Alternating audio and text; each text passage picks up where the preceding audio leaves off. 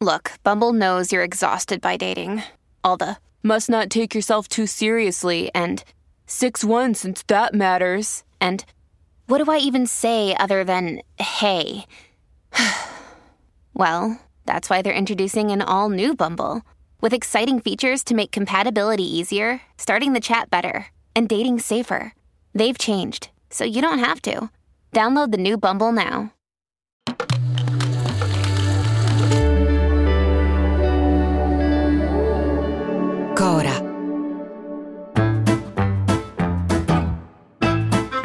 Sono Luca Bizzarri, questo è un podcast di Cora Media e si chiama Non hanno un amico.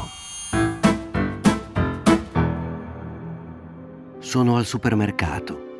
Davanti a me c'è una ragazza, oddio, una donna, una donna che avrà più o meno la mia età. Resto colpito dai suoi lunghi capelli bianchi. Al contrario di molte sue coetanee, lei evidentemente non sente la necessità di dare un colore, magari non solo per coprire i segni dell'età, ma per piacere o piacersi. Ma evidentemente lei si piace, sicuramente piace a chi vuole piacere e magari, ma questa è una favola mia, dà al piacere esteticamente agli altri il valore che forse qualsiasi adulto dovrebbe dare, diciamo minimo se non nullo. E qui io, che non sono goloso, non sono accidioso, non sono iracondo, non sono avaro, sono però invidiosissimo e quindi io provo un'invidia profonda della consapevolezza di questa donna, del suo essere certa di sé. E lo sono invidioso perché io sono al supermercato, ma ho sugli occhiali spessi. E ci ho pensato dieci minuti prima di uscire se mettermi le lenti a contatto per andare al supermercato. Poi non le ho messe, ma io quando sono in mezzo alla gente con gli occhiali mi vergogno, perché ho come l'impressione con gli occhiali di essere brutto impressione che svanisce chissà poi perché senza nessun motivo quando mi metto le lenti a contatto, come se bastasse togliere gli occhiali. Eh, vabbè, ma lasciatemi in questa illusione.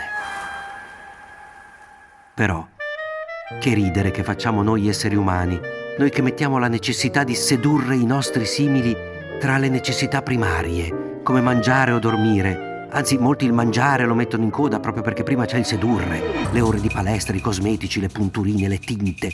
E il tutto perché qualcuno si giri a guardarci, con la deriva instagrammatica del fingere addirittura di essere un'altra persona, una versione di noi che ci piace di più. No, una foto ritoccata. Noi brucatori dell'Instagram, quante volte ci siamo trovati davanti a persone che sì, erano quelle della foto con cui abbiamo preso appuntamento, ma non erano quelle della foto, erano un'altra persona, una di quelle che della foto era la sorella o il fratello più anziano o più anziana, meno affascinante, uno o una che ci somigliava, insomma, ma che non era quella che avevamo davanti. E non sembra che ci sia un ritorno, ecco, non sembra che si possa tornare indietro da questa deriva. Se tra i peccati di questo genere prima c'era solo la lussuria, che poi non dovrebbe neanche essere un peccato, in fondo è una roba sana, forse adesso dovrebbe essere sostituita da un altro peccato, un peccato che in psichiatria si chiama disturbo istrionico della personalità, quel voler essere seduttivi così tanto e per così tanto tempo, per tutta la vita, che trasforma donne bellissime in maschere di Joker tutte uguali, uomini dai capelli improbabili che alternano occhialoni da sole a zigomi lucidissimi e occhi da caprioli impauriti. E noi tutti, chi più chi meno, e pochissimi chi niente, inseguiamo la nostra capacità di sedurre, di portare a sé, di trascinare verso di noi gente che fa lo stesso con noi, in un turbinio di facce non nostre, di apparizioni mistiche perché inesistenti. Molti anni fa lo scrittore francese Welbeck scrisse un libro che si intitola La possibilità di un'isola, libro meraviglioso, che parla di un futuro distopico dove la clonazione umana ha raggiunto livelli tali che gli uomini e le donne sceglieranno di suicidarsi appena raggiunta l'età in cui non si ritengono più seduttivi, per poi clonarsi e ricominciare tutto dall'inizio in una sorta di vita perpetua dove non essendoci morte non ci sono nemmeno sentimenti, emozioni, un mondo immaginario quello del libro, ma davvero così lontano dalla realtà? Davvero così impossibile? Io non lo so e non riesco a parlare di voi, continuo a ridere di me del mio stupido modo di cercare attenzione e quel che mi resta è la poesia che conclude il libro di Welbeck.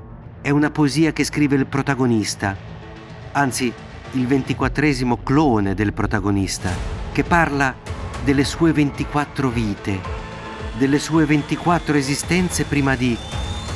prima di non ve lo dico. La poesia fa così. Vita mia, vita mia, mia antichissima vita, mio primo desiderio mal richiuso, mio primo amore infermo, sei dovuta ritornare. Ho dovuto conoscere ciò che la vita ha di migliore quando due corpi gioiscono della loro felicità e si uniscono e rinascono senza fine. Divenuto totalmente dipendente, conosco il tremito dell'essere, l'esitazione a sparire, il sole che colpisce al limitare e l'amore in cui tutto è facile, in cui tutto è dato nell'attimo. Esiste in mezzo al tempo la possibilità di un'isola. A domani!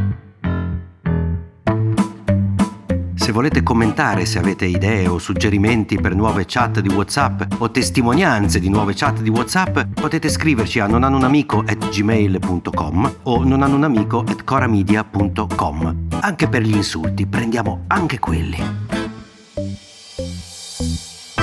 Non hanno un amico è un podcast di Cora News prodotto da Cora Media. È scritto da Luca Bizzarri con Ugo Ripamonti. La cura editoriale è di Francesca Milano. La supervisione del suono e della musica è di Luca Micheli. La post-produzione e il montaggio sono di Filippo Mainardi. Il producer è Alex Peverengo.